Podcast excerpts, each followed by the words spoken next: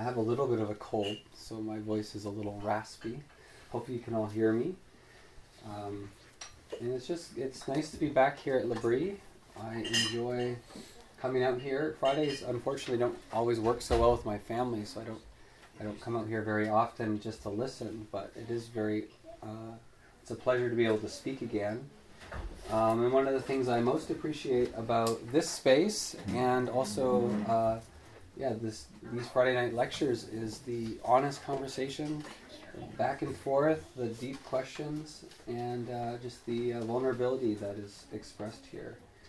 Um, so I look forward to spending the next little bit um, having a conversation with you and sharing some of my thoughts. Uh, the title of uh, my talk tonight is Honest to God, and the subtitle or tagline uh, Making Room for Lament in the Life of Faith. Um, before sharing why I became interested in this topic, I'd like to begin with uh, a story. In uh, 1998, an adventurous, resourceful, and devoutly uh, Christian family of seven, two parents and five kids, uh, they set off on a multi-day canoe trip around Massasauga Provincial Park. For those of you who know um, your Ontario geography, that's the eastern side of Georgian Bay. There's just thousands of islands in this uh, on the eastern side of Georgian Bay. Totally beautiful. Uh, midway through their trip, a storm rose up uh, on the lake. Dark clouds, strong wind, thunder and lightning. Uh, pretty impressive storm. So the family sought shelter on one of the islands. They got out of their canoes and they just hid under some trees and just rode out the storm. After the storm had passed, they came out of their hiding spot and they just admired the storm as it was uh, floating away. But as they were looking up at the clouds, a lightning bolt shot out of the clouds mm. and hit Jerry, their oldest son, directly in the chest. And he fell to the to the ground, shaking. Now, Jerry's dad is a uh, a doctor, a GP, and so he rushed over to his son and pretty soon realized he wasn't breathing. So he started performing CPR on his his son. His son was 18 years old. And um, now this is 1998, so it's not like everyone had cell phones in their pockets. And they are a long way from any town or people who can help. So Jack, the second oldest son, hops into his canoe and he starts paddling as fast as he can. But he's like three to five hours away from anyone else or any kind of help. Uh, Jerry died that day in the arms of his dad, and he was 18 years old. And my wife had dinner with this family on the 10th anniversary of Jerry's death. I was a, um, a pastoral intern at the church that they attended. And at that time, uh, they were doing pretty well, I'd say, emotionally and spiritually. But the thunder caused by that lightning bolt, uh, I think it's safe to say, is still rumbling its way through their life. How do you make sense of God and God's fatherly care as the scriptures portray God as one who is concerned, a father who cares for his children after a lightning bolt experience like that? Needless to say, the church that they are a part of doesn't sing the song Indescribable by Chris Tomlin. If you know that song, you know it's a praise song that celebrates God as the one who is sovereign over all creation. And the second verse begins with this rhetorical question Who has told every lightning bolt where it should go? Oh. So pretend you're a pastor, if you can. What do you say to a family that's kind of still grieving uh, the life of their son that, that died and, and just the trauma that that caused. It's somewhat, in some ways, it's strange that I've become interested in the topic of lament. Um, all things considered, I don't really have a lot to lament about in my life. I'm happily married. I'm the father of four wonderful young children. Um, I pastor a mostly delightful mid-sized congregation on Vancouver Island. It's going very well. I, I have cried and complained my way through a few nights but not really that many. Uh, so, with respect to lament, I am still an outsider, not an insider. Some of you might be insiders. But a few things got me interested in this topic. First, in university, I read a little book called Lament for a Son by Nicholas Wolterstorff. Uh, this book totally impacted me.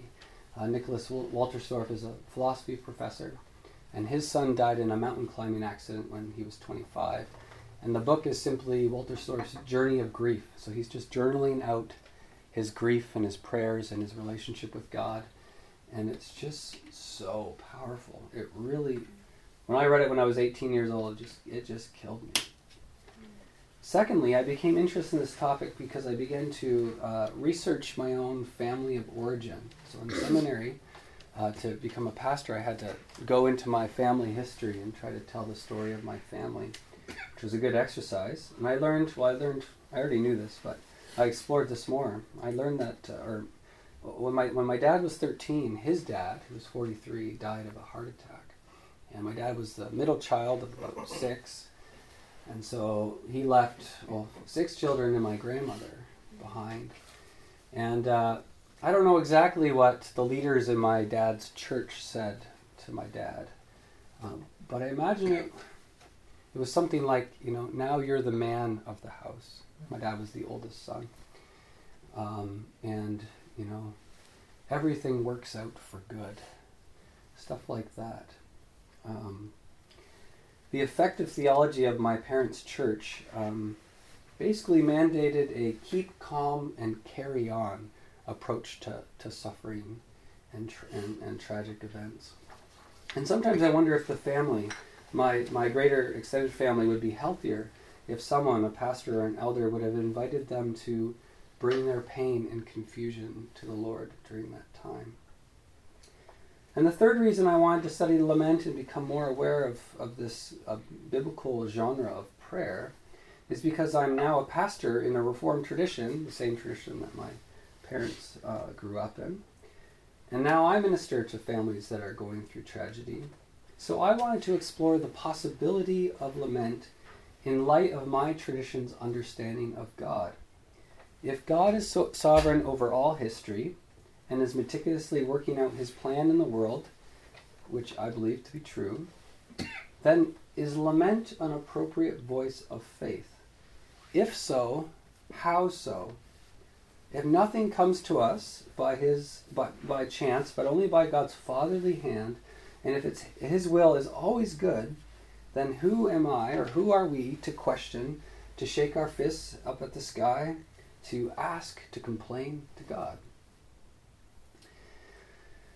Some Christians throughout history have concluded that lament doesn't belong in the life of faith, and I've got a couple examples here on your front page.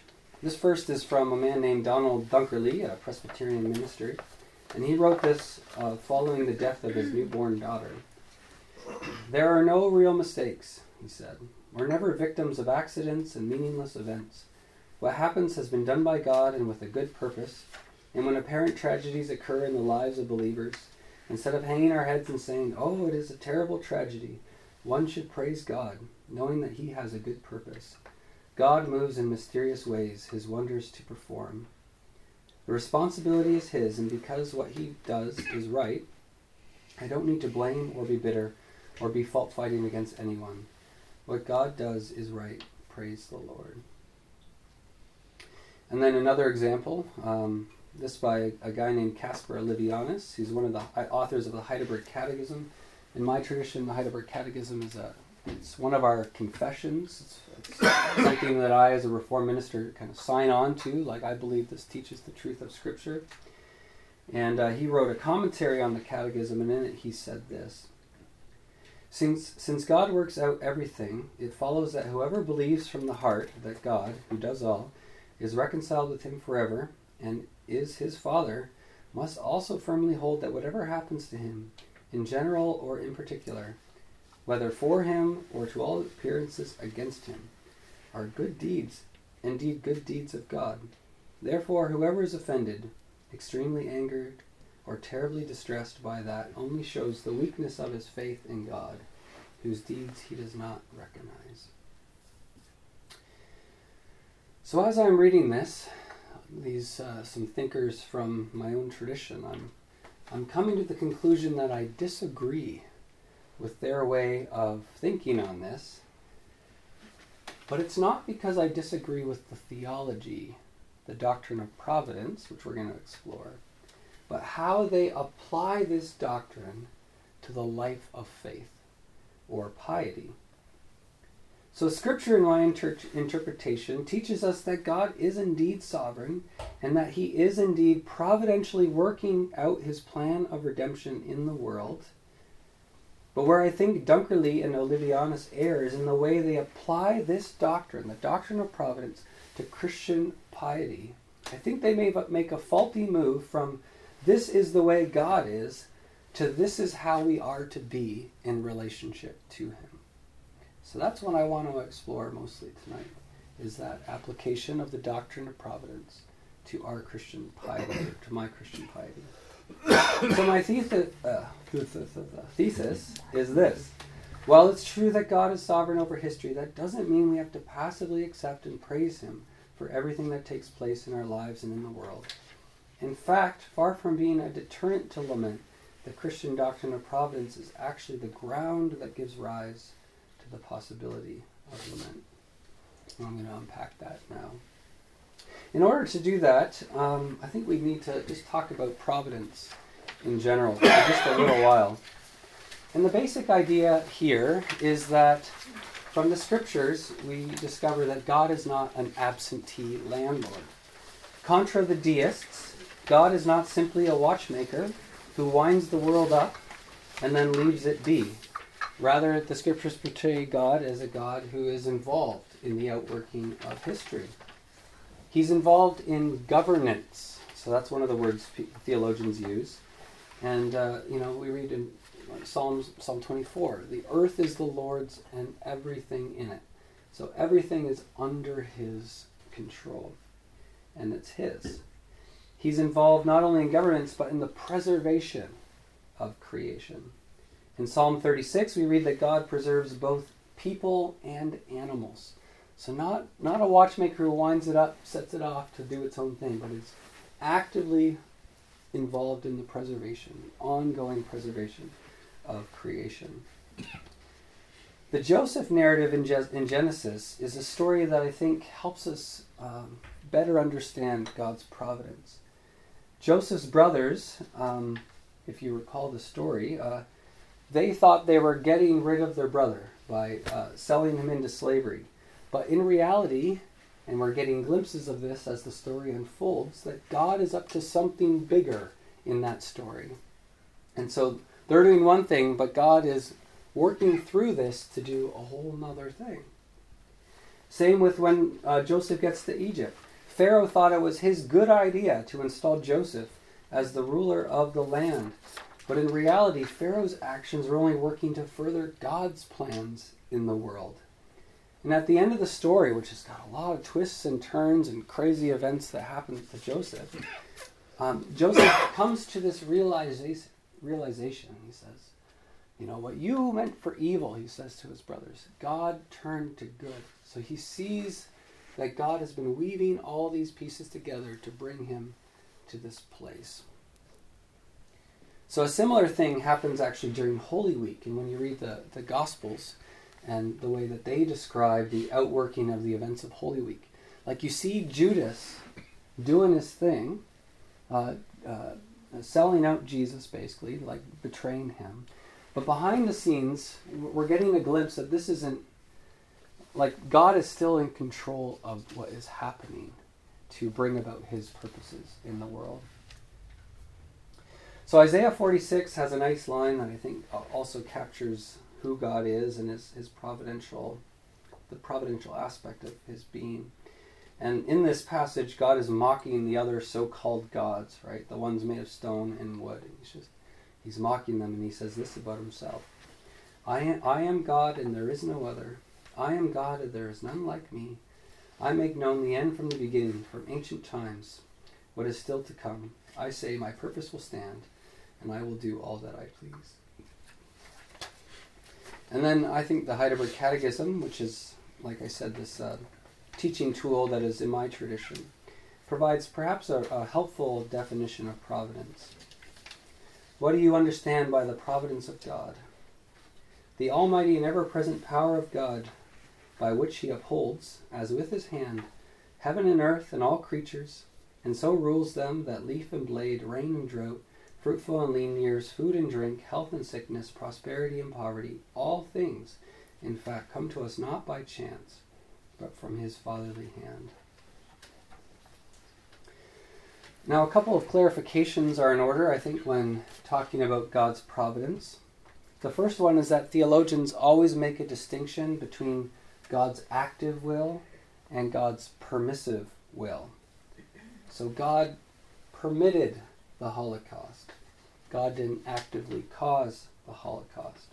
Some see this as a dubious distinction that doesn't quite get God off the hook for the evil found in the world, but I do think it's an important distinction God is not the source of evil in the world, but he sometimes does allow evil and works through evil to accomplish his good purposes. In addition to this distinction, theologians also talk about the interplay of the divine will and the human will in their understanding of providence, and they call this concursus.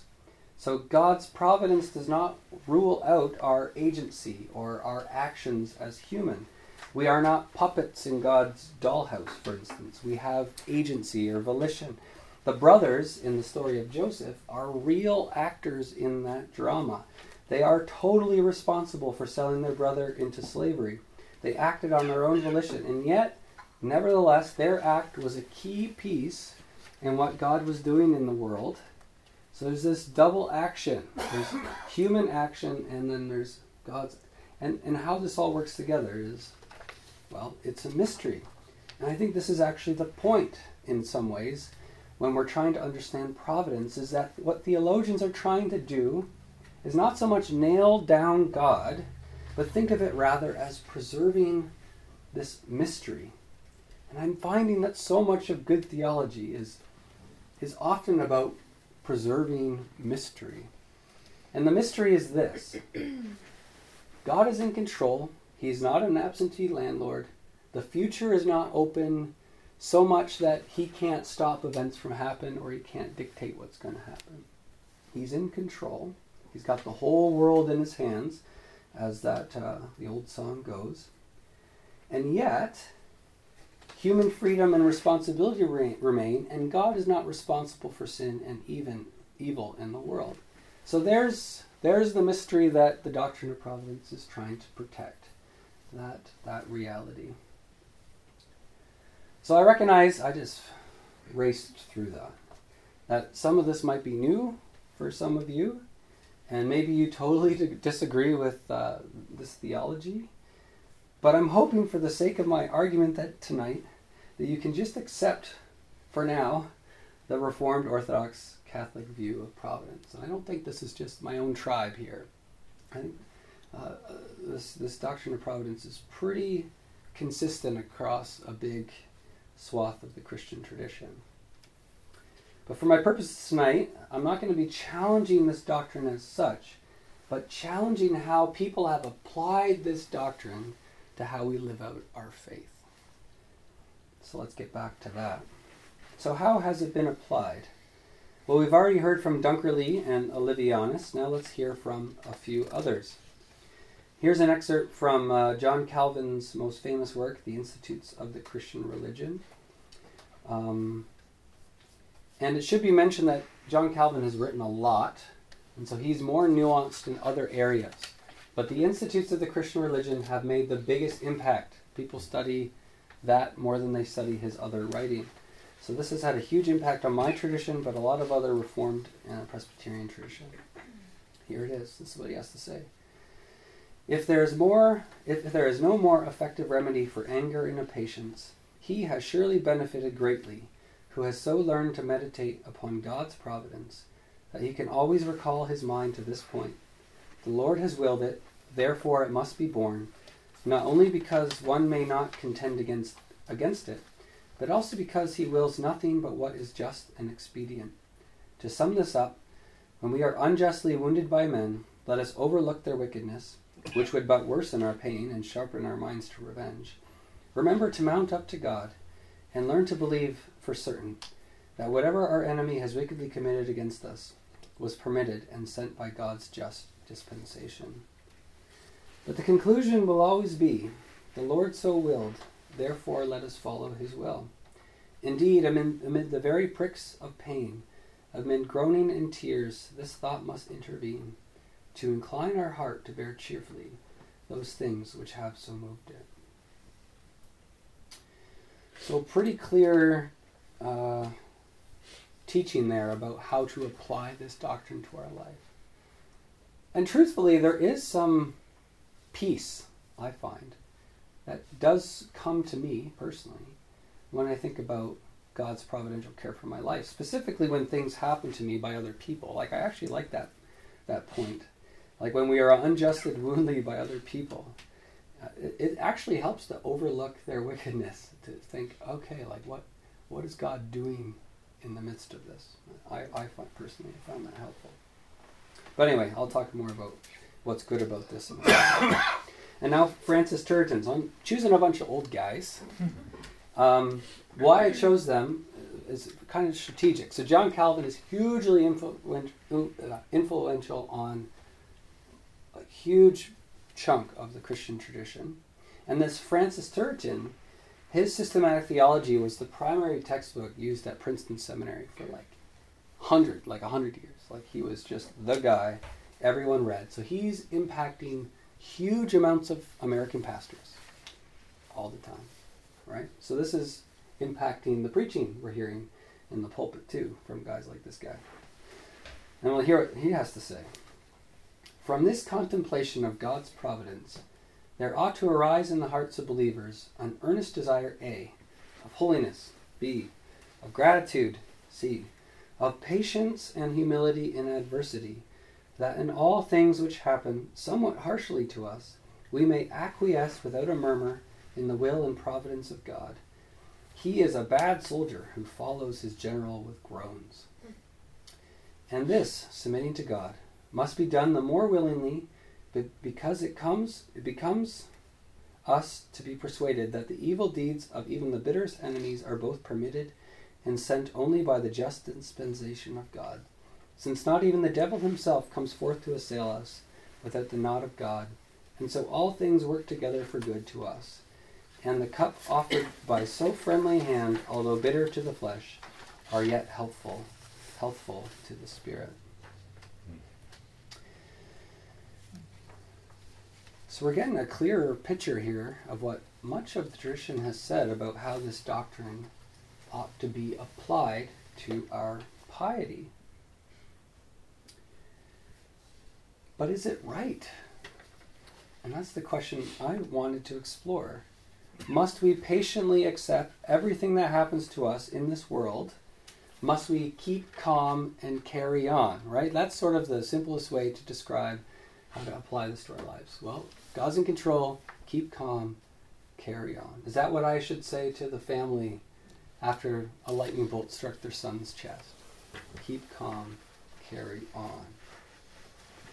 To be fair, I think there's some truth and wisdom in Calvin, Olevianus and Turretin's application of the doctrine of providence to piety. Knowledge of providence can produce peace in us, deep peace. I, I was in the hospital a few weeks ago with a, a man in our congregation who's been diagnosed with pretty serious cancer. I didn't have anything to say, basically, and all I said was simply, you know, I don't know what's happening, but I know God holds your life in His hands that He holds your future. Right? So, in a way, I reached for that doctrine to provide a little comfort or stability to this man's life, which was out of control.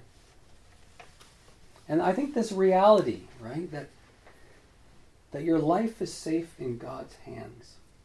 It can give you existential resources uh, during the most, you know, to endure the most heinous of evil or the darkest of nights.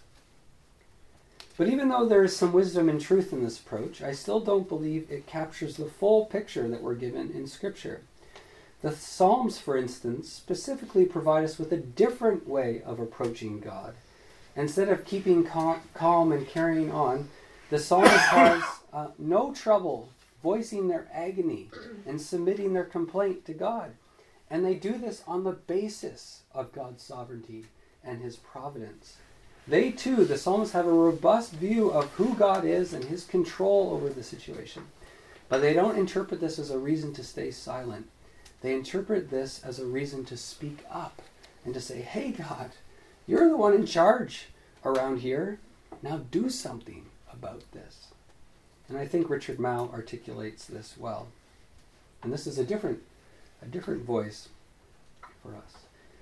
God ordains, permits everything that comes to pass, but we don't simply have to accept that fact. We can complain to God rather vigorously about the things we have a hard time accepting, which is to say, I think, that we can lament. So, uh, the Psalms, very important book in the Bible, uh, filled with prayers and songs, helping people in their relationship with God, giving them language for their relationship with God. And nearly one third of the Psalms are lament Psalms, which means that one third of Israel's prayer book is teaching them how to voice their complaint and their grief to God. Jesus also used this as his prayer book. So one third of Jesus' prayer book is dedicated to teaching him how to voice his pain and discontent. And I like what Ellen Davis has to say, which is just so funny, but it's good. It seems that ancient Israel believed that the kind of prayer in which we most need fluency is the loud groan, and they have bequeathed us a lot of material on which to practice. So I, I pulled out one, uh, one psalm of lament, and I'm going to read it for you. Most of these psalms uh, follow a, a fairly predictable pattern. There's an address, there's a complaint, there's a request or a petition, an expression of trust. So I'm going to read Psalm 13, and I actually don't want you to look at your paper. I just want you to listen to it. You can close your eyes if you'd like. Um, and just take this in, then we'll have a little discussion about the psalm uh, when I'm done reading it. So this, I chose this one. It's short and it's uh, sort of the, the perfect example of a lament psalm. Here we go. How long, Lord, will you continue to ignore me? How long will you pay no attention to me? How long must I worry and suffer in broad daylight? How long will my enemy gloat over me? Look at me. Answer me, O Lord my God. Rev- revive me, or else I will die. Then my enemy will say, I have defeated him. Then my foes will rejoice, because I am upended. But I trust in your faithfulness. May I, I rejoice because of your deliverance. I will sing praises to the Lord when he vindicates me. And that's the end. So let's engage in like a little conversation. What what did you hear? What struck you as I read those words? Any line jump out or mood? It was interesting to hear that the lament was not a private thing, but a public thing, almost like a public shame. We often think of grief as just something that was privately held, but this. Yeah, where did you help me see that? What, like, what, do you, what do you mean the public thing? Um, how long must my enemy gloat over me? Mm. Uh, suffer in broad daylight. Yeah. Uh, yeah, I just think that a lot of people's grief is carried around them like pigpen. You know, it's just Totally. and people avoid them. Yeah. So I just think about that. Yeah, it's n- very un- it's not common, uh, or it's common for when people are suffering in my church that they stay away. It's almost like "Ah, I don't want to talk about it. It's like I ha- carry it around me, like everyone knows I'm sick or in pain or something. Yeah. There's a definite woe is me self pity. Yeah. Would you say that it's self pity? But there, I definitely the woe is me. Is he? Is yeah, he? I think so. I, I, th- I think that the the voice that's stating this is coming from from within, from inside of me. Um, life is not really what it should be, and uh, it's it's it's rough, and I need something done about it. That's It- right. It, it's it's starting to dig a bit of a hole. Yeah. Yeah, totally. And that how long, right? That comes out a few times. It's like this just keeps on going, right? How long? Yeah, it's just very hopeless. Yeah. Well, Well, I mean, until the end. Right, But yeah. it starts out very hopeless and desperate. Right. Like that elongated suffering. I don't see the end of this. Yeah. What, what struck me is that like the bulk of the song is the lamenting, is the complaining, and then it's like the change at the end. Like sometimes we think like, okay, yeah, say you can say that you're having a hard time, but don't don't go on too long about it. That's right. Yeah, yeah. Yeah, totally. Like uh, it's so funny how how Christians pray. Um, you know, we try to like very piously build our way up to like some sort of stronger request, and then kind of go back into our shell. And it's like, sorry to be too pushy, or you know, don't mean to intrude. But yeah, this is like this is right from the beginning. And notice, like even in the address, like the Lord's name doesn't come first. Hmm. Like the the cry comes first, and then, and I'm talking to you, God, right? Yeah. the sense of abandonment and how that's so commonly i feel like it's just in our human nature grieving or the loss of something that we desire immediately we feel god's left us Mhm. look at me answer me Yes. and just Um, this um basically what you're potentially saying is Yeah. He hasn't left us which everyone hears that when they're grieving but it's like But that's not than- how it feels. yeah right? exactly Yeah. it's more than that and yeah. I can't imagine someone losing their child and being like, "It's all part of your plan." You know? I guess what you referenced in the beginning. Yeah. Anyways, that abandonment streak is in there. Totally. Yeah. Feels just honest, which is nice. Mhm. Totally. Yeah. You get the sense that he's saying what's so, right? Like this is what's so in Mhm. my life, and I'm gonna say it because I'm tired of whatever, just pretending I'm okay. Uh, I like that little part about um, then my enemy will say, "I have defeated him." There's almost like a little bit of a a veiled threat in there. you know, it's like God, you don't want my enemy to do that, right? It's not very real. You're right. Yeah, it's it's sort of out there. So there's this almost this lobbying that's happening.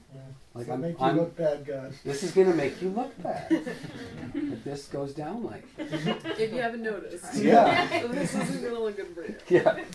So it's like he's like after describing his own, he's he's trying like it's it's it this is real. This is real real stuff.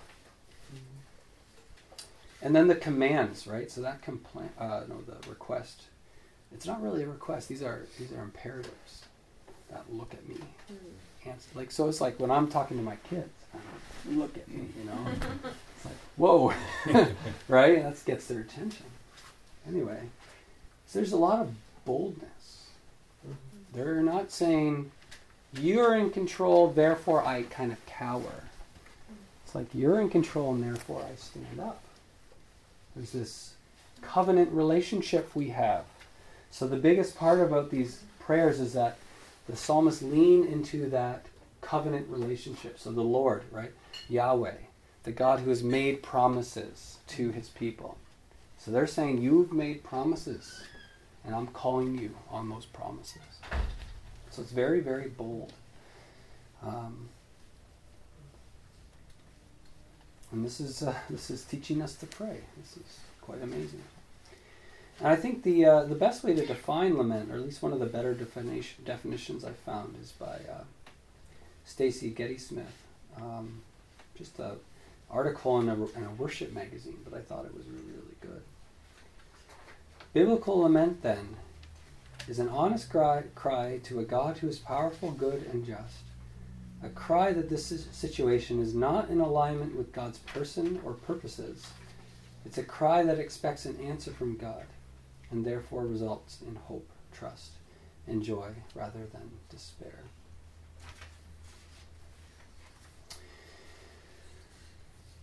And I think what's most interesting to me as I studied the, the Psalms of Lament, and this comes out in a few of them, uh, specifically Psalm 44, I, I think, is that they're not questioning God's control or his sovereignty or his providence. So they, they agree with these, these old dead the, uh, reform guys and their definitions of providence. But they have a much different application of how that is lived out in their actual relationship with God. They don't submit. They, they, I mean, they do, kind of, but they're, they, they take their covenant relationship seriously, saying, I, I matter to you. You've made promises to me, and uh, I'm going to stand here and say that out loud. So they interpret God, who God is, as an opportunity to pray and to petition boldly. And would we say that the one who prays Psalm 13, whoever wrote that, whoever first prayed that, would we say that they have weak faith? Think about that. Do they have weak faith? They're taking it to God, mm-hmm. right? If you've got weak faith, you're like, God's not going to do anything. But like, who is God? Like, He's not going. I'm not going to go to Him in prayer. Like, it's an act of faith to bring your complaint mm-hmm. to God.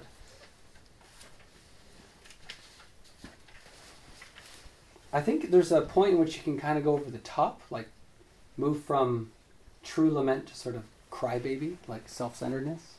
Like my life isn't going the way I want it to. Like I don't have a big enough house or a nice enough, nice enough backyard. Like all these things that we, we're very self-centered, and then we feel like the whole world is against us, right? So that's like sort of the crybaby lament, and that's not what we see in Scripture. This is like something evil is happening, something has gone terribly wrong that does not fit with what we know about God and His kingdom and His purposes. And that's where this prayer of lament really uh, rises up. So far from being a sign of weak faith, the lament is actually to express a robust faith. And you wouldn't bring your request boldly before God if you didn't trust God. So lamenting ones trust God, and that's why they come to God in prayer. So the conclusion I'm drawing is different than the tradition that I've received in some ways. Um, the Psalms show us that there's another way to engage the one who is in control. We can lament. And I think Richard Mouw's quote, I'll just say it again God ordains, permits everything that comes to pass, but we don't have to simply accept that fact. We can complain to God rather vigorously about the things we have a hard time accepting. Now, what about the New Testament, right? There's some uh, it gets a little complicated as we move to the New Testament. I'll just spend a few minutes talking about this.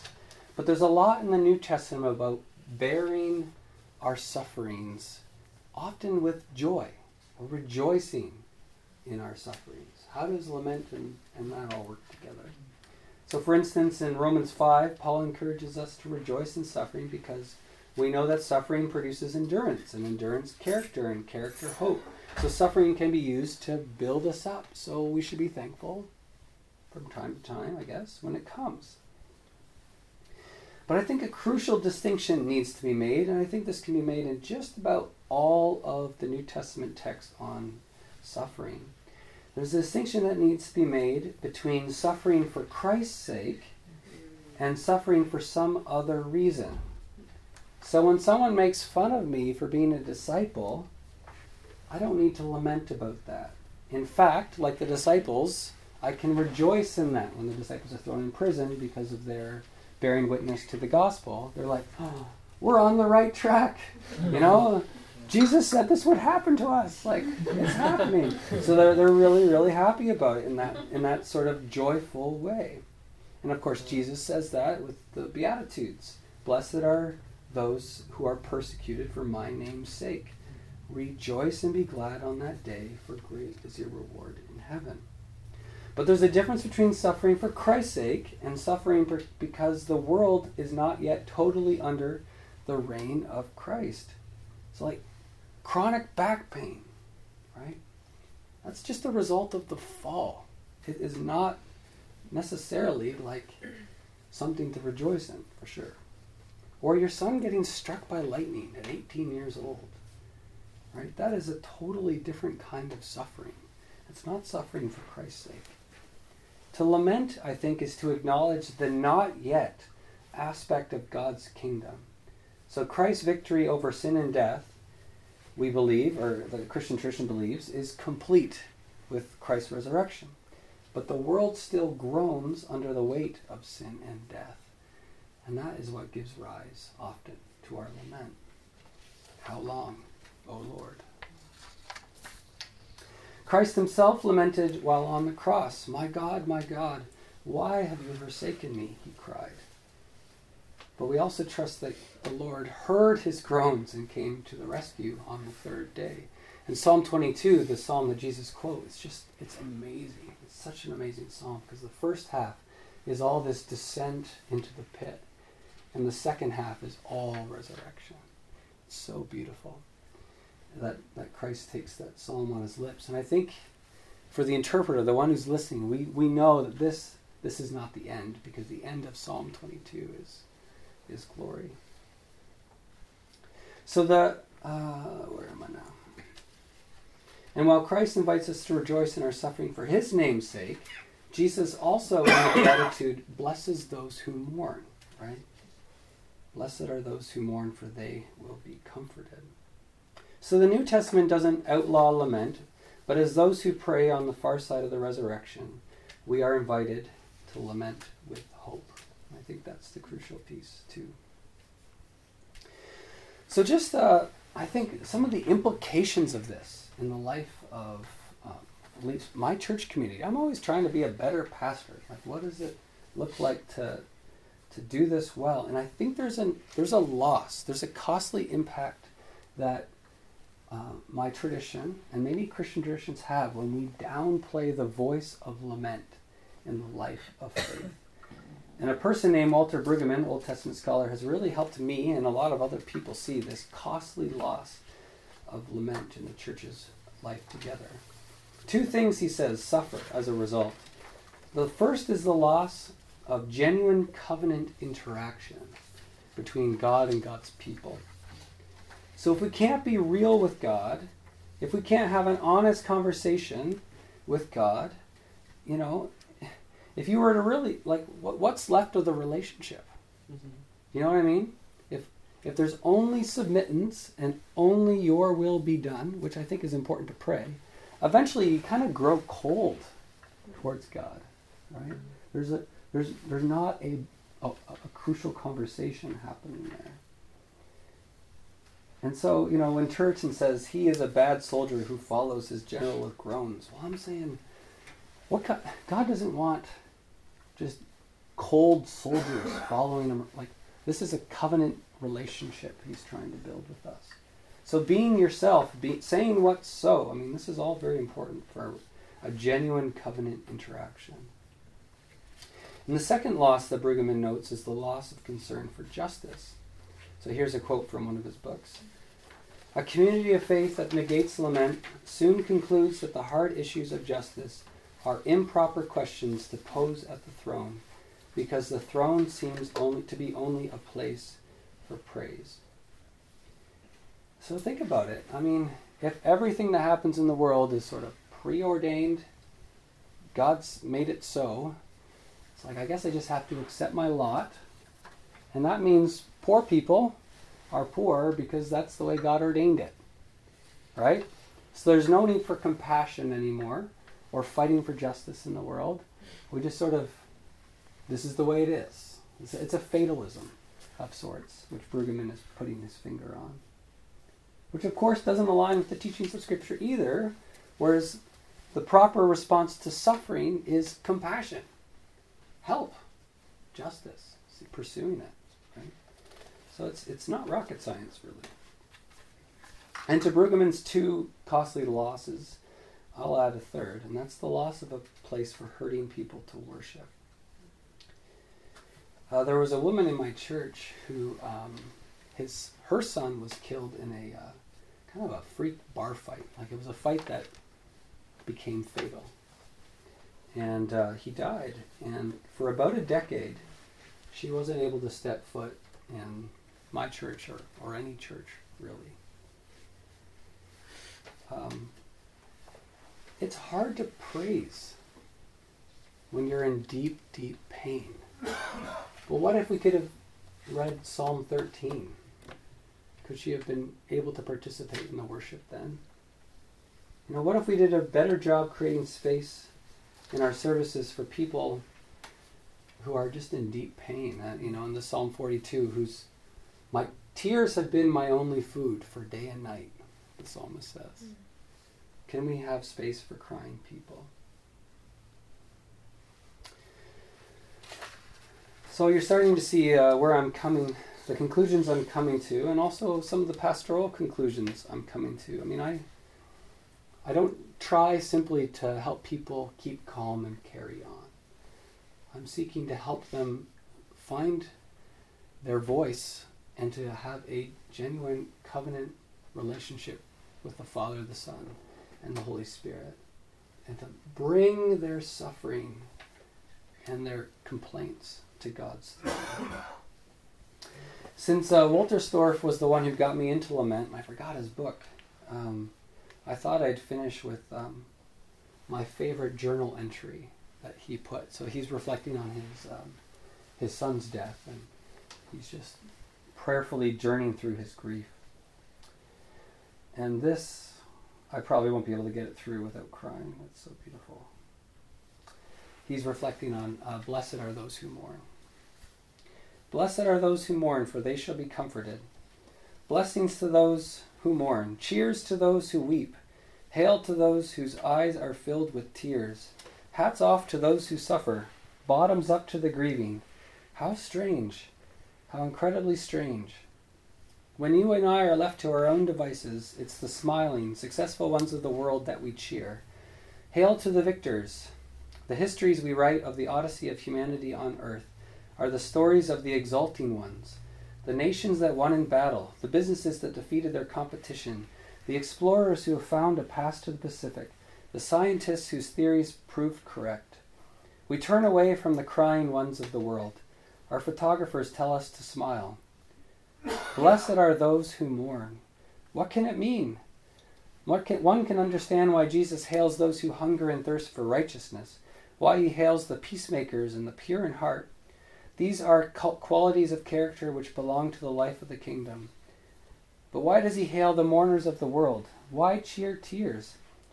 It must be that mourning is also a quality of character that belongs to the life of his realm. Who then are the mourners? The mourners are those who have caught a glimpse of God's new day, who ache with all their being for that day's coming, and who break out into tears when confronted with its absence. Absence. The mourners are aching visionaries. Such people Jesus blesses. He hails them, he praises them, he salutes them, and he gives them the promise that the, that the new day for whose absence they ache will come. They will be comforted. The Stoics of antiquity said, Be calm, disengage yourself, neither laugh nor weep. Jesus says, Be open to the wounds of the world. Mourn humanity's weeping. Be wounded by humanity's wounds. Be in agony over humanity's agony. But do so in the good cheer that a day of peace is coming.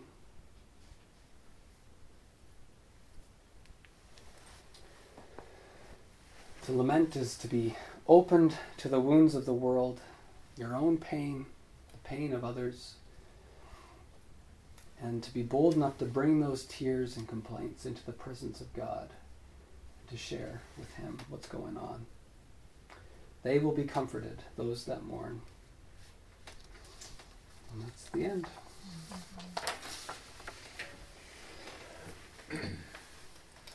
Thank you. So let's have some time for discussion.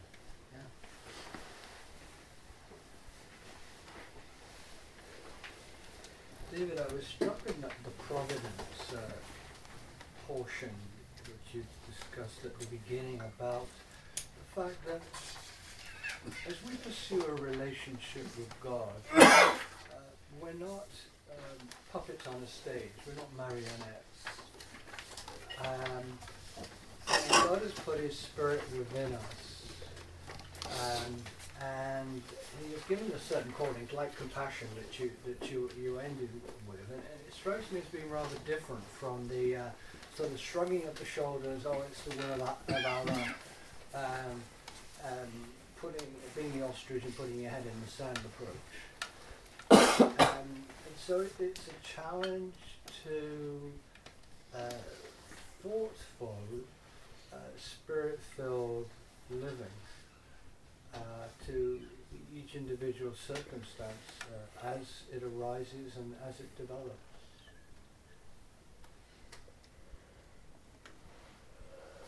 That's not a question. Yeah, I, but I, I receive your reflections. You're, you're you're working through your own thoughts. so I am. If it turns into a question, ask away.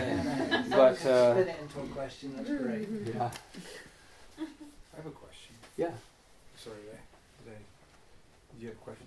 No, Oh. go for it. Um, my question was, oh, in like your research, um, in general, like what have you come across in terms of? I'm just thinking about lamentation Mm. in an ancient text, the perspective and um, proximity to suffering then would have been very different than what we go through today.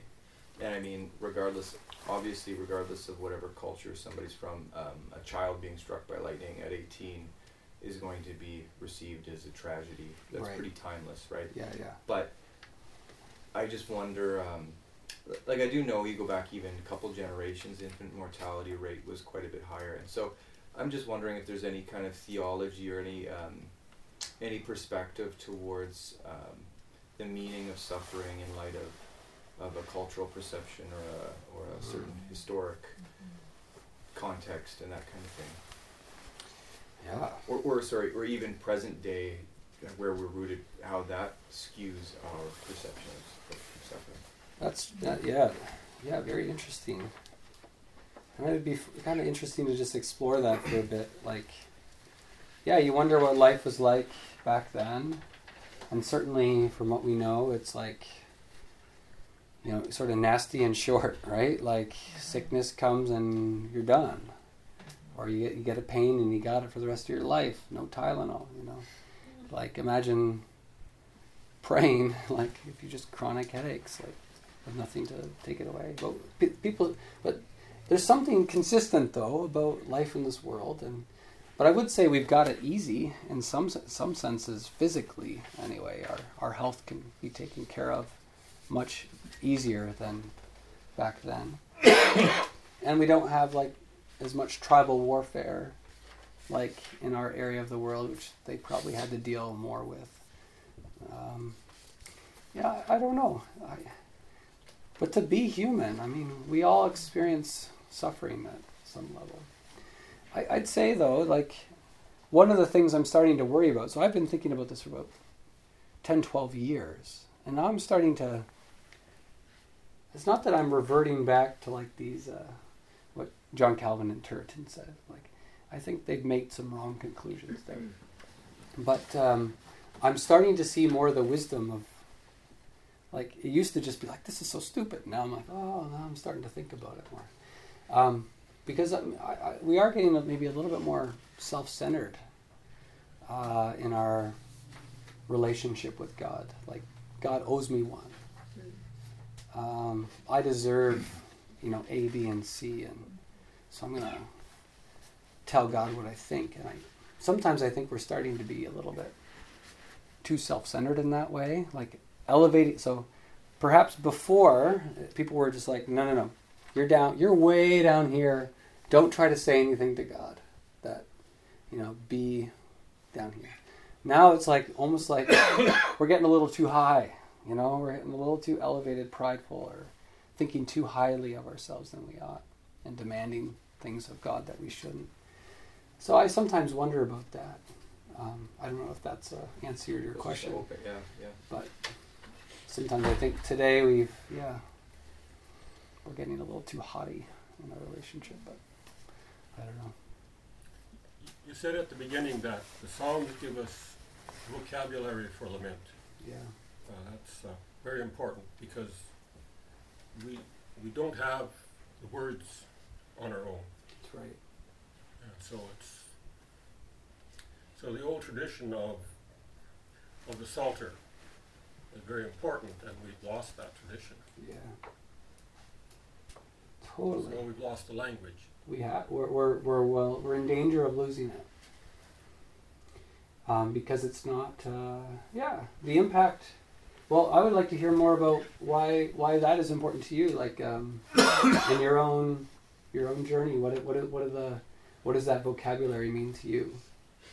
Well, I'm not that good with words, so I need those. I need those words and the context of those words. Yeah. Yeah, totally. Um, sometimes we don't know what to pray, right? The Psalms can be a guide for us put ourselves into their shoes. Um, so, in some sort of like super conservative Reformed churches, like they don't even have music, no like organ, no piano, and they literally the only thing they sing is the Psalms. And so, if like you get to a super long one, you're like, it's like all these verses, right? But they have them memorized, and they go through them for like the whole year. So you're singing like, you know, Lord, smite my enemies, you know, like, and uh, you think it's kind of weird, but they're they're really getting language to nurture like a rich relationship with God. So that's the the good side. The bad side is they're really hard to sing and and music is good, like you know, guitar, piano, organ, like that's awesome. It makes But- me think of uh, Brueggemann said that uh, of the Psalms. He said that there are words to God which God has given us Yes, so that we might use it to Him. that's right. It's a gift. Yeah. It's a gift. Yeah. Um, I think I'm a little bit stuck on like this might not be the this might be like a really big question, That's okay. but on the um, doctrine of providence, Mm. like the God's active will versus God's permissive will. Mhm. So like I think like even we read in the psalm like a lot of what he was like he was doing is like questioning like Mhm. why are these things why are these things happening like Mhm. and like I kind of find that pretty quick to jump to like if why are these things happening you're asking God do you think it can kind of make someone question like is God in control of these things is God behind these things like how do you really Yeah. grapple with the fact where it's like God loves us but bad things happen but God's in control but bad things happen Yes. so did God cause these bad things right. why Yes. so like I don't know it's not really a question it's more of like um kind of blurry Totally. So, like, well, how- I think you're yeah. you're you're you're uh, you're touching your finger on that. Some of the really hard. Um, it's hard to navigate through some of this stuff, uh, and that's. So I was trying to get at with protecting the mystery of like we don't quite no. understand this all, but there's things we want to avoid. One of the things we want to avoid is to say that there are things that could happen in the world that um, someone help me articulate this. Like like sort of the future is out of control and god doesn't even quite know how it's going to all work out and if his plan will actually come to fruition. So he's out of control. So in a way that that takes away the the ability to lament too right? Because you're not you, you wouldn't go to god if you if you didn't think he could do anything right? If sort of the future was open. Um, so that's one danger to avoid that like God is not strong enough or big enough or sovereign enough to have the whole world and the future in his hands. And then the other end of that that you want to avoid is that we're just like puppets in God's little fantasy world. And he just moves us whenever we want and we just kind of do whatever he says to do. So that takes out human agency, volition and and so that's those are sort of the two ditches on either side of the road, and somehow we want to find our way down the middle. And Providence, rightly explained, tries to like protect that middle space, even though it's hard to describe. Does that make sense? Um, but I like I, I think it is sometimes I think in my own prayer. Well, whoever you know, if you've ever been seriously sick or dealing with some serious issue, and you pray and you pray, and it doesn't go away, and you start to think, well, maybe this is just God's plan. and so she maybe I should just accept it. And it's like, well, maybe no, I should lament. it's like you kind of get a little bit wrapped up in your own head. What's the best thing to do? So I think it's a common experience. Yeah. Yeah, with Joseph, you have almost uh, both happening, permissive and active. Mm-hmm. Because he says what you meant for evil, Yeah. and so he's not denying the evilness of those actions. God has used for good. Yeah. Uh, it's not saying that God caused those evil actions, but it's those evil actions are never beyond His control right. to make use of them. Yeah. Uh, and He uses them, and the same with Jesus. Yeah. You know, uh, God didn't nail those nails into the hands, but He was in control of this. He allowed it to happen. It was even, but it was almost. It was also His purpose that it should happen. And so you have both active and permissive at the same time. Yeah. Hmm. really i find the best way to get to the bottom of some of these doctrines is to tell a story. Hmm. Hmm. Like like the joseph story. Like it's so perfect right? To like try to capture this hard to describe interplay between the things that happen on earth and what god is up to sort of above it.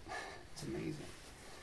Um, i guess that's why scripture's a story right? Like it's hard to say all these things Like you can't capture a person with just a philosophical thesis. Like you need a certain Yeah. creativity or story to. yeah tell me the story of your life yeah.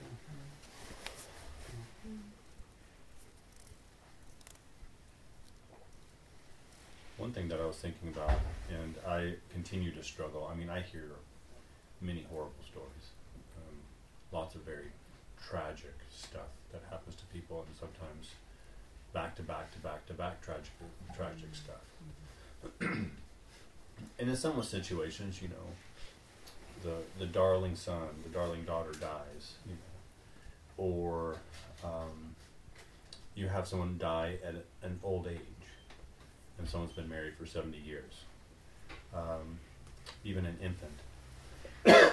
but there are sometimes that I, I have people that come through where tragic happens because, like, you know, um, I mean, I had a friend overdose on heroin. So, uh, but imagine that that was my child, you know, and let's say that prayed for my child, reared them up with hope and faith in God's providence, etc., Right. so on. and then you have that happen. Um, I can't imagine the unbearable grief that would be on somebody. Um, how might we apply that? Not, you don't have to have the the answer, the, the pure answer, but I just well, let me tell you any kind of a, So I Any worked it down a- to two sentences. Um, yeah, like I think because that's a different situation. There's no, you know, people aren't going to have the same kind of, oh, they were such a good child or something like that. Yeah, Mm. it's so personal, eh? Like everyone's experience, even even people's experience of the same event, like the death of a parent. One child is going to be totally rocked by that, and another child might not be. All depends on the relationship and. Uh, I, I know, I, when, uh, just speaking my own personal like pastoral mode, is uh, you know I, I find Psalm twenty three gives me almost everything I need for pastoral ministry in the sense that it sho- shows me how how God is a pastor, how God does shepherding ministry, and um, you know, even as I walk through the valley of the shadow of death, like He is with me. So it's not God doesn't rescue out of the sh- out of the death out of the the dark valley, but it's a, a, a traveling partner. So I, I try to be a traveling partner. And um, sometimes that means kind of leaning on one side or the other of the doctrine of providence. Right? God's got the world in his hands. Or let's, let's cry together. Let's get angry together. Like trying to balance my emotional state with their emotional state a little bit, you know, um, so that there's empathy. That feels as though they have a travel a traveling partner to go with him through that dark that dark time. Does that Uh, I, I, answer- I mean, I don't know. I mean, I'm, I'm a bit at a loss with it. I mean, uh, the hope of providence, the hope of the resurrection, the hope of the wideness of God's mercy. And those are the Yeah. things that I lean on. Oh, right. So, like, if a, uh, uh, like someone's like, Your, your child is lost, right, yeah, and uh, you lean on those things. right, I mean, ultimately, we are not the judge. I mean, there's people who are left behind in the wake right, of grief, and so lament in this situation would be yeah, but also how do you deal with those tragic losses yeah, that are you know uh, mm-hmm. yeah i had a friend who was looking for drugs in memphis and basically wrecked her car into a telephone pole and died um, and yeah. i mean and if i have those stories i know other people have their stories. Um, yeah i think it's a very hard grief and also a hard grief to sustain.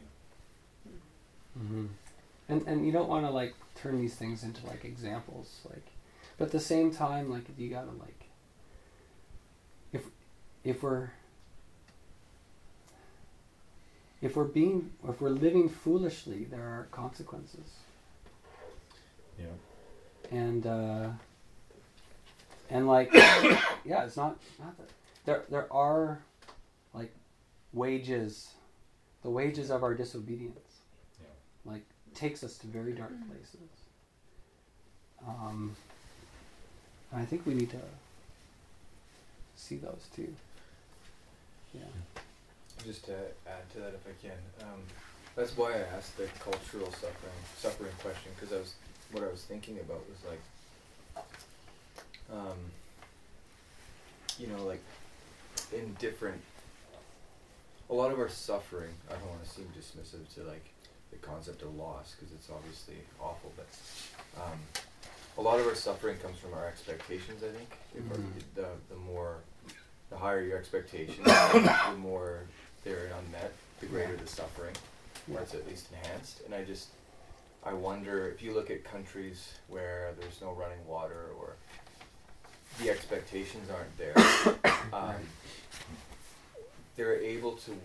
It hurts still. Like I don't have kids, right? But I it doesn't take a genius to know that that would hurt, right? That would be a hurtful loss. But they are they are hurt, but they're able to weather the storm a little bit better. Mm. Whereas I wonder if in the Western world, our expectations regarding everything are so high, and I wonder if a lot of our suffering doesn't come from the fact that we have it so bad, but that we have it so good. Yeah. And Or we see other people who have it really good, Mhm. right? So there's like that envy built in there, keeping up with the Joneses. Yeah. Yeah, no, that's a great point. I'm thinking about that. Sort of theologically. Just add a- some thought. I just wonder if the expectation isn't so much because when I, I when I think of your example, I can't see that someone wouldn't suffer the same amount of pain, Yeah. but their expectation to to get past the pain maybe isn't the same. They expect Mm. to live with that pain for the rest of their life because Yeah. that's part of what they know their life might be. Whereas our expectation is this awful thing has happened and we should be able to move past it because everybody else around us is happy and doing well and or whatever. So maybe that's where the expectation is different. Mhm. I think of, um, in my church, we did a series through the Psalms a few years ago, and one of the women in our church who grew up in farming, kind of very simple life in South Korea, uh, talked about how this expression of grief that sometimes is very vocal and seems maybe kind of dramatic to us in the Psalms, that was more part of her her culture, her part of her milieu, like growing up Mm. but like it wasn't something that you just kept inside like you know there would be people wailing at the funerals and that kind of thing and so it's like maybe expectations are different but also in some cultures there's more of a place for letting out that grief whereas in the Right. west all stoic kind of That's right. Yeah, totally. Well, you know, just trying to tie some things when I'm hearing together. Like, on the one hand, I'd say as a Christian, like I have great expectations of God's plan for the world. And in that sense, that increases the hurt and the lament for the present, because there's a lot that's far from what God intends or His purposes, and and the vision we get, say, in Revelation of this heaven and earth uh, being one, and just this perfection of you know this beautiful, perfect place. So our world isn't that, right? And so there, that cr- creates some disson- That creates the dissonance. That's why the blessed are those who mourn. You, you're seeing the gap between what is now and what will be, and that causes the pain.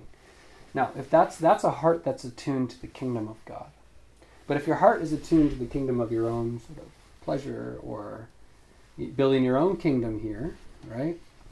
Then you're going to experience different kinds of frustrations and laments, right? Like that didn't go the way I wanted it to go. Therefore, you know, what's up, God? That's that's kind of turning God into like the, you know, the um, moral therapeutic deism that, like, God is kind of like a butler that needs to show up when I need help, right? Um, so it depends on the which how your heart which way your heart is attuned. Um, so that's you know that that that could produce uh, a, di- a different an, an ungodly lament that's not based on God's kingdom, but just like I'm not getting my own way, right? And uh, we don't we don't tend to like not getting our own way in North America. That's for sure. Yeah. I appreciate what you said about the blind submission and how that builds resentment. Yes. And then so often I see it in um, people I know so well that something horrible happens or something just mildly bad happens. You know, you can have a lot of just bad things happen in a month, and they say, "Oh, I guess that was God's intention," and I'm like, um, "It's kind of unhealthy. Like, why do you put so much faith or or just brush aside something that is painful?" And um, just thinking how we don't have critical thinkers amongst people of faith makes me so sad. Like, why would you just blindly, or maybe I'm thinking about it too much, I don't know, but just blindly accept negative things should happen to you? I mean, mm-hmm. I, they do happen to you, but I feel like there should be this tension and this no, it's not just okay. This is mm. sin. This is our fallen world. Right. We need to approach this with sadness. So I'm like, oh, that was God's plan. Well, was Yeah. it? Yeah. That's I don't know. I just appreciate how you Yeah. brought that up and mm-hmm. mentioned the resentment that can build, and then I feel like people grow to the extreme of numbness, and they say, "Well, what is God to me then? That's right. I can't do this anymore." And I think, yeah, you shouldn't be able to do it that long. It's Yeah. kind of weird. Love someone who you think hates you.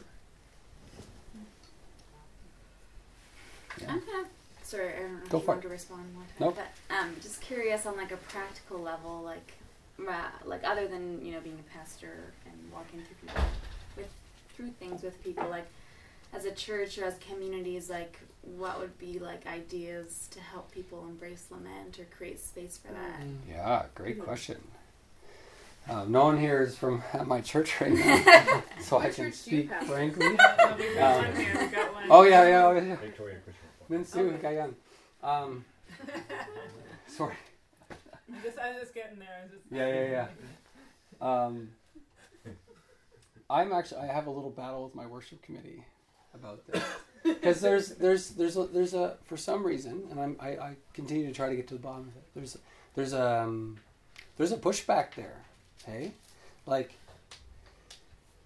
well, I mean, part of the history of my church is that for like you know 15 years they were trying to make the music a little more upbeat, right? It's like it took them forever. Like these these poor folks were just like battled. Like you know how worship can be this generational battle. Well, our poor church had to go through this generational battle, and so a lot of the people that won that battle. So we have praise songs, happy songs, you know, like guitar, drums, like let's rock, let's sing awesome songs to Jesus, like that sort of evangelical worship.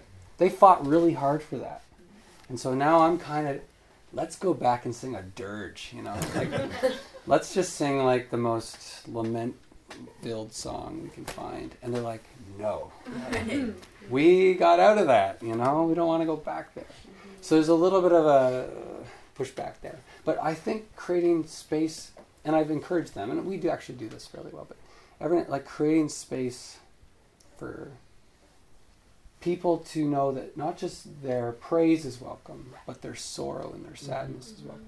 So sometimes I'll say that in like an opening prayer, wherever people are, if they've had a great week or if they've had a terrible week, we pray, Lord, that you meet us where we are and minister your grace.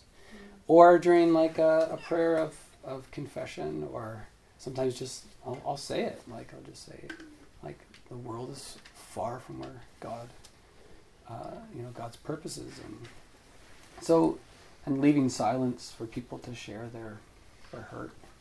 So it's often actually just creating a little bit of silence Mm-hmm. and then giving permission for those emotions to kind of come out and up. But I wouldn't say our church does a great job of it. Um, so with the worship, that would be a big part. But then I think just uh, like Brittany and I, my wife and I, we co-pastor. Um, a couple years ago, we did a like a blue Christmas service. So you know, Christmas is often the time where people experience the the pain actually a lot. See my family. Right. Yeah. Like anyway, it can be kind of hard, right? I- I don't know if you wanted to share any more Oh, of that. Kidding. Oh, okay. But uh, so, like you know, second or third week, we had a service where basically it was a, a lamenting service around Christmas time. So little opportunities like that. At our, um, I really appreciated it at our old church. It was very good at lamenting Vancouver. in Vancouver. Um, it was very good at lamenting. They even had a service um, around um, people who had lost children or miscarriages or people who weren't able to get pregnant, and there was like space for people to mourn and grieve that, and that was really important for people and, Mm-hmm. and just be able to create space and um, but the Good Friday service was like just always so memorable. The contrast between Good Friday and Easter Sunday was just like like Good Friday um, just went closer, further and further into darkness, and it, there was a lot of artistic people there, but um, everything would get darker. The cross was covered in in black, and Barbed wire. um, I remember the one, the one time this, I don't know if she's like a drama person, but she was from Australia and she, it was all dark and at the end she just, someone came from the back of the church stomping and just scream, like just this guttural, like, it, uh, yeah, it was just very loud guttural scream and then uh, Yeah. like a stomp and then a sc- and it was just like Whoa. I'll never ever forget it. Three and minutes. it was very Oh.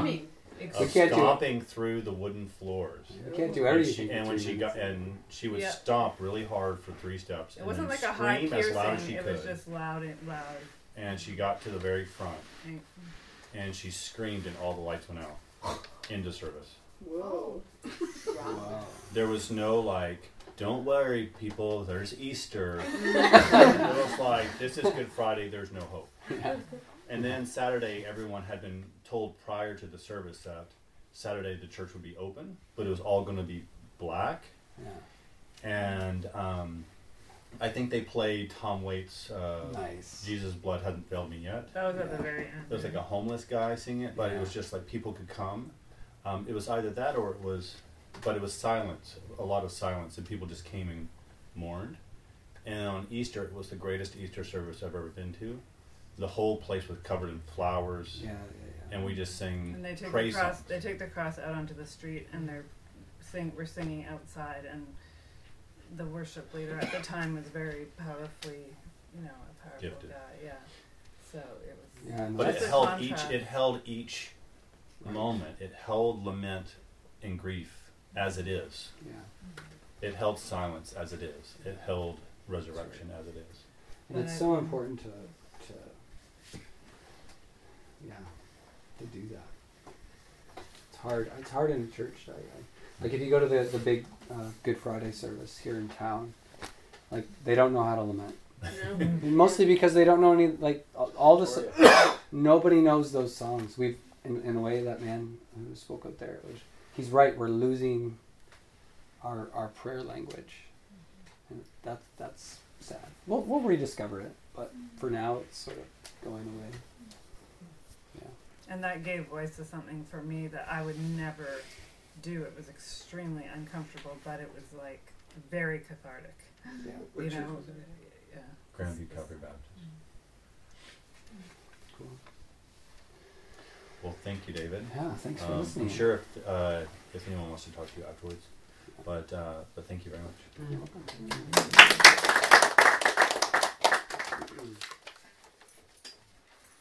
Oh wait, and if anybody just takes can take five minutes to